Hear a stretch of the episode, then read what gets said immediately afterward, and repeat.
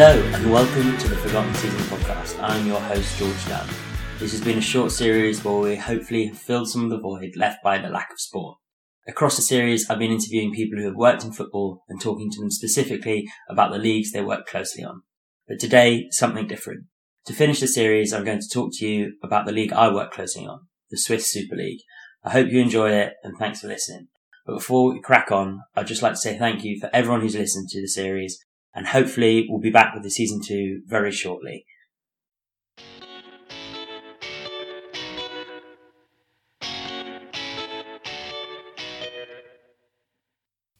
So I thought I'd start with just a little bit of background about me. I uh, joined Smart Odds last season in April 2019.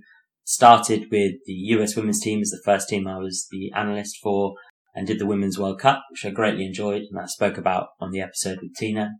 I then was given the task of taking on the Swiss League, which was a bit daunting at first. I'd never done it before. I didn't know a huge amount about the Swiss League other than seeing Basel and young boys in Europe before. It's been a great pleasure doing the Swiss League and it's been a really great season and interesting for many reasons. So I thought I'd discuss that with you today. So a little bit of background about the Swiss League. There's a 10 team league called the Super League and below them they've got a Swiss Challenge League below. Top league, they play each other twice at home and twice away, so four times in total. You've got some recognisable teams in there like Basel, Young Boys. They recognise Luzern or St. Gallen from uh, some European competitions as well. The situation at the moment is they are to, due to return on June 17th. There was an announcement today.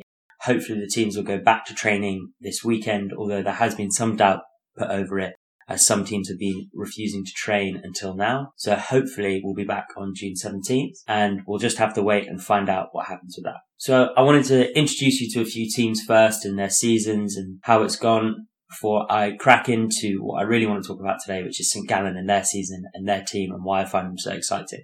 I wanted to start with some of the more recognizable teams and what's happening with them at the moment.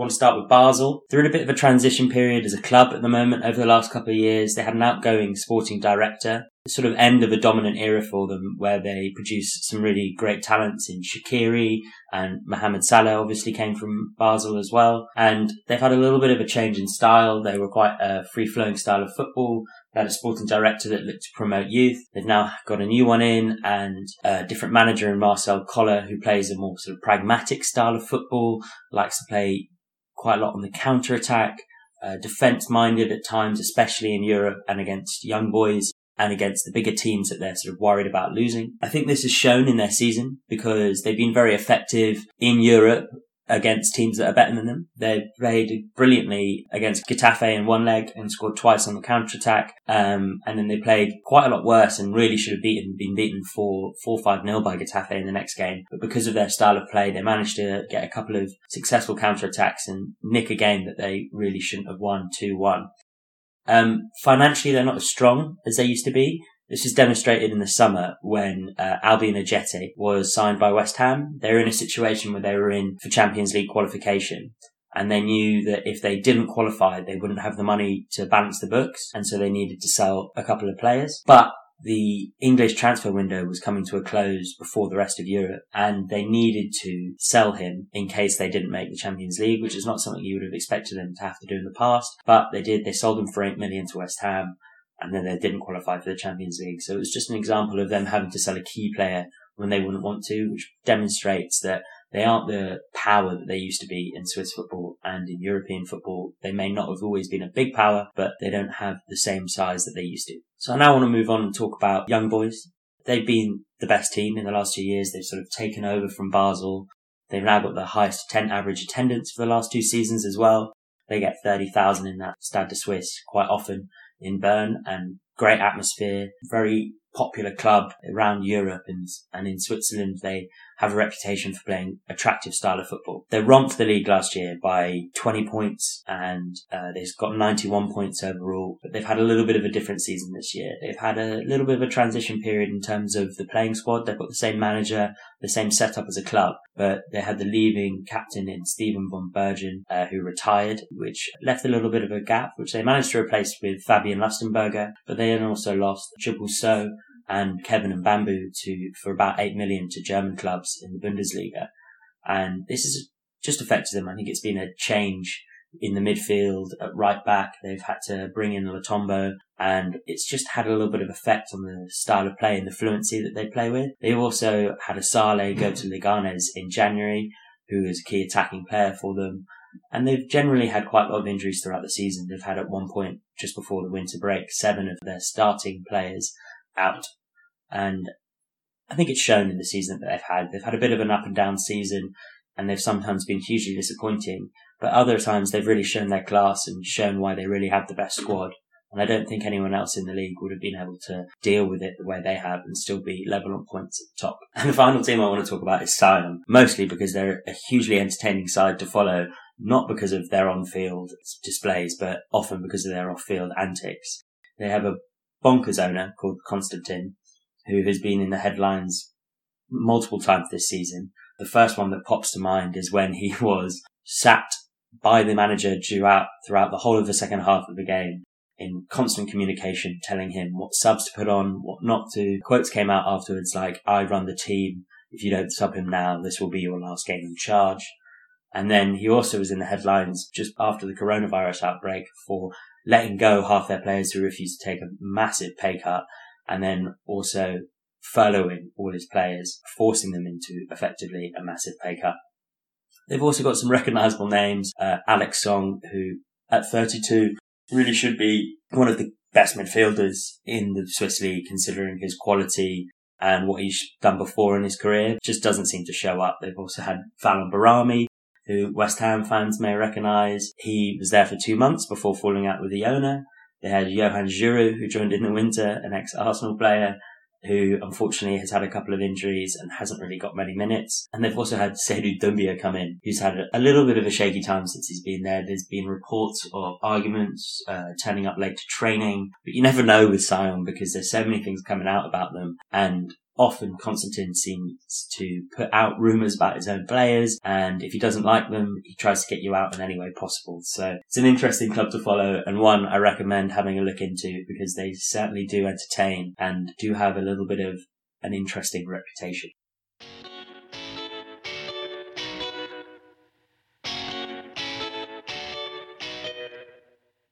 So the main part that I wanted to talk to you about today is St. Gallen and I thought they'd been a fascinating story to follow this year. And the Swiss Leicester, as I've called them. Uh, so a bit of background to the club. Uh, they're the oldest club in Switzerland and continental Europe, but they haven't got the success to match their history. They last won a title in 1999-2000 when they won the Swiss Super League, and then they also won it in 1903-04. But apart from that, that's it. They were relegated in 2008, they came back up, and then were relegated again in 2011 before coming back up. They were 45 points off the top last season and nine points off the relegation playoff spot in the Swiss Super League last year. So they had a fair way to make up on the other teams in the league. Some Chelsea fans may remember them from the 2000 Europa League game in which they beat them 2-1. Those Chelsea fans will remember a very different team to the St. Gallen today. They are a combative, aggressive, pragmatic side, whereas today they're an exciting young side that represent a game in East of Switzerland that is growing in popularity, a club that is growing in stature, and really doing something I think quite special. They pack out stadiums every week, and if there was one team in Switzerland I'd love to go to a game for, it would be St. Gallen. Financially, they are a massive minnow compared to Basel and Young Boys, whose consistent European campaigns have drastically changed their finances but also the selling of players for Basel and Young Boys has promoted quite a lot of cash from them. But St. Gallen have done it, gone about it in a different way. And that particularly excites me as they have built a young and exciting team with a coach that likes to play an exciting style of football. And they currently sit top of the table with some bookies having them as big as 250 to 1 at the beginning of the season to win the championship. So, as I've already mentioned, their style of play. They're a fast team that are great in transition press high and generally play a really high intensity game and that makes them really fun to watch. And I think of the big games that they've had this season against Basel and Young Boys and they've taken them on. They've not been a team that have played against the big boys like they're scared. They've taken them on and they've recently beat Young Boys 4-3, an absolute thriller getting a last minute winner that really was special and really put them on the map as real title contenders and they weren't going away this season. as many expected after their good start, perhaps for them to fall away and not continue that challenge throughout the season. Uh, they've got a manager who's called Peter Zeidler, and I think he represents a lot of the good things about the club. Um, he was previously at Red Bull Liefering and Red Bull Salzburg, and this previous coaching experience really shows through from St. Gallen. If you look at the Red Bull clubs in terms of their passes per defensive action, which is the metric which is used to uh, define pressing or high pressing in this case, and the Red Bull clubs consistently come out on top in Europe, in the top five or the top 10, depending on how you measure that metric. It depends, slightly changes for different analysts. And you can see this with St. Gallen. He's got a young team who he has molded in his own way to play a high press, intense, good transition style of play.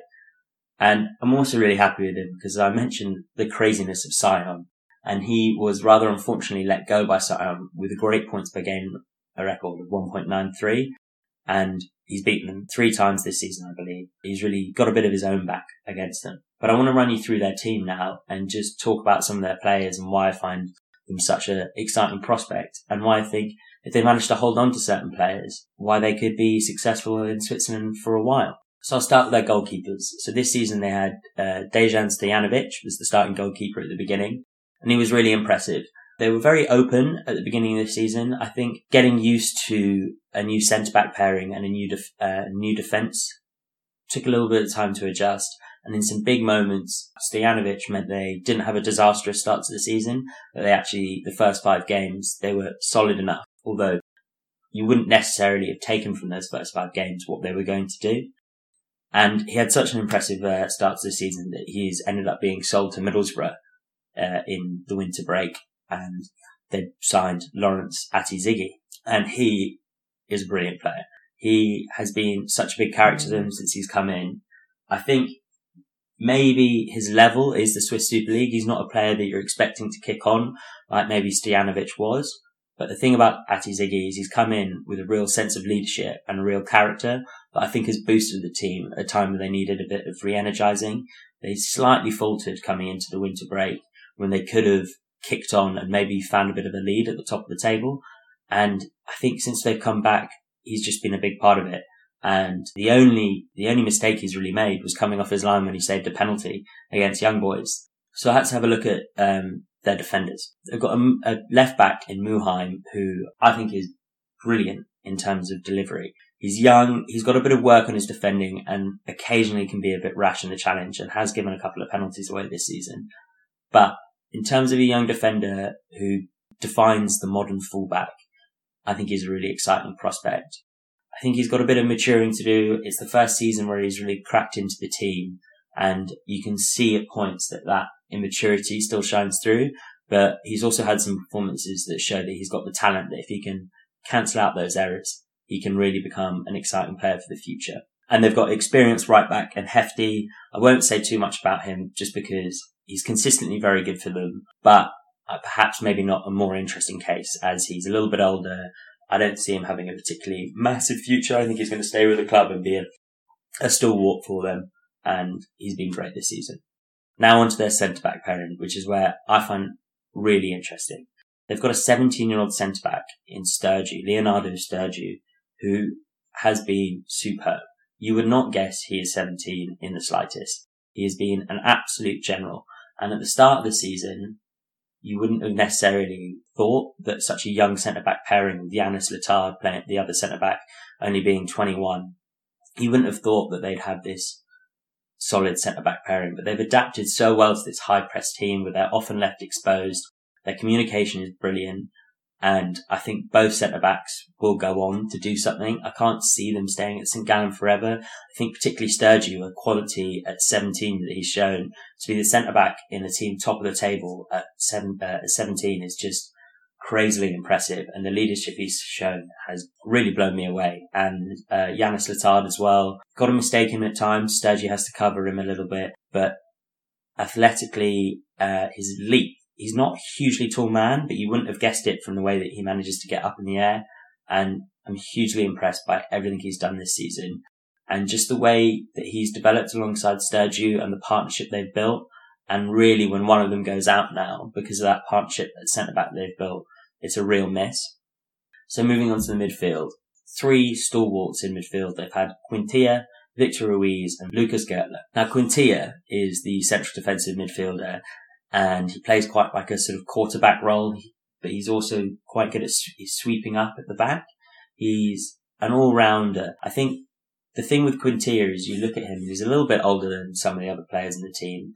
He adds a bit of experience, a bit of nous in that midfield, and he's a beautiful ball player. The thing with Quintilla is that you wouldn't necessarily say he's got the physicality to go to uh, the championship or a top league in the top five, but technically he's as good as a player in any of those leagues. And so really you've got a player that's perfect for the Super League because technically and his reading of the game is brilliant. He just maybe doesn't have the legs to play at that super top level. And the thing with Quintilla is it that I love is he's a great free kick specialist. And that shows from the fact he's got nine goals this season. I believe seven of them were from outside the box or a penalty. So he's got that set piece in him. He's got that long shot and he's got that free kick, which really is a huge help to St. Gallen when they need something special sometimes to just get over the line in games. And then you've got the other two who are absolute engines. You've got Victor Ruiz, who technically is very good, but also very, very important for them to make up for the legs that they lack in Quintilla. And the same with Lukas Görtler. They both have the legs to run that midfield. And actually, the three midfielders have probably been the best three midfielders in the league this season. Um, they had to recover from losing Vincent Sierro to young boys in the summer, but the way they've adapted and found a midfield that works for their style of play, I think has been one of the most impressive things about St. Gallen. And those three for me, although the defenders have the potential to go on and do maybe be better players, I think those three central midfielders have been the key cogs in this St. Gallen team. And finally, their attackers. Now, their attackers are hugely exciting. They've got three slash four players who've been playing in the front three pretty much the entire season. You've got Babic as a left winger, Demirovic as a right winger, and Cedric Itten through the middle. Now, Cedric Itten is probably for me the most exciting prospects of the three. Um, Itten is tall, mobile, pressing centre forward who has a very good touch and is great at assisting goals. He plays slightly as a sort of false 10 in maybe a sort of Firmino role. And he really has developed this season into showing that he's not only that, but he's got a bit of a goal scoring threat. And he showed this when he played for Switzerland for his debut this season and scored a hat trick. And he's really grown this season. And I think he's probably the hottest prospect that St. Gallen have. Demirovic really balances out that sort of unselfish play of Itten Demirovic is quite a selfish player in attack, great finisher, always looking for that out to in run, get in behind and always calm in front of goal. But in defence, he's not a selfish player. He runs all day and has the highest pressing figures of anyone in the team. He's the man, along with Itten, who you'd say really leads that press in St. Gallen and that high press. And the youth of the front three always shows because they really lead that press and that's where it all starts from and then Babic on the left wing. I've said Babic starts because he's the player who's been starting recently. He's been the one that's been in form. They've also got Guillemenot, who has played as well, and they probably split about 50-50 on who's playing. And Guillemenot is great off the bench if he doesn't start, and the same with Babic. Those two have also been key, and key to when one of the other two hasn't played, that they can come straight in with a replacement that's really, really effective. And that front three have really balanced each other out very well and complemented each other's styles. And I think that understanding for three or four young players has been really impressive. I'd just like to mention also they do have Axel Bakayoko, who in pre-season was really impressive and I was expecting to play a big part of the season, but unfortunately he's just had some severe injury problems and hasn't managed to get the minutes when he's come back. And that's a bit of a shame, but when he comes back, I'm sure he'll be fighting for those places again. And that's the team.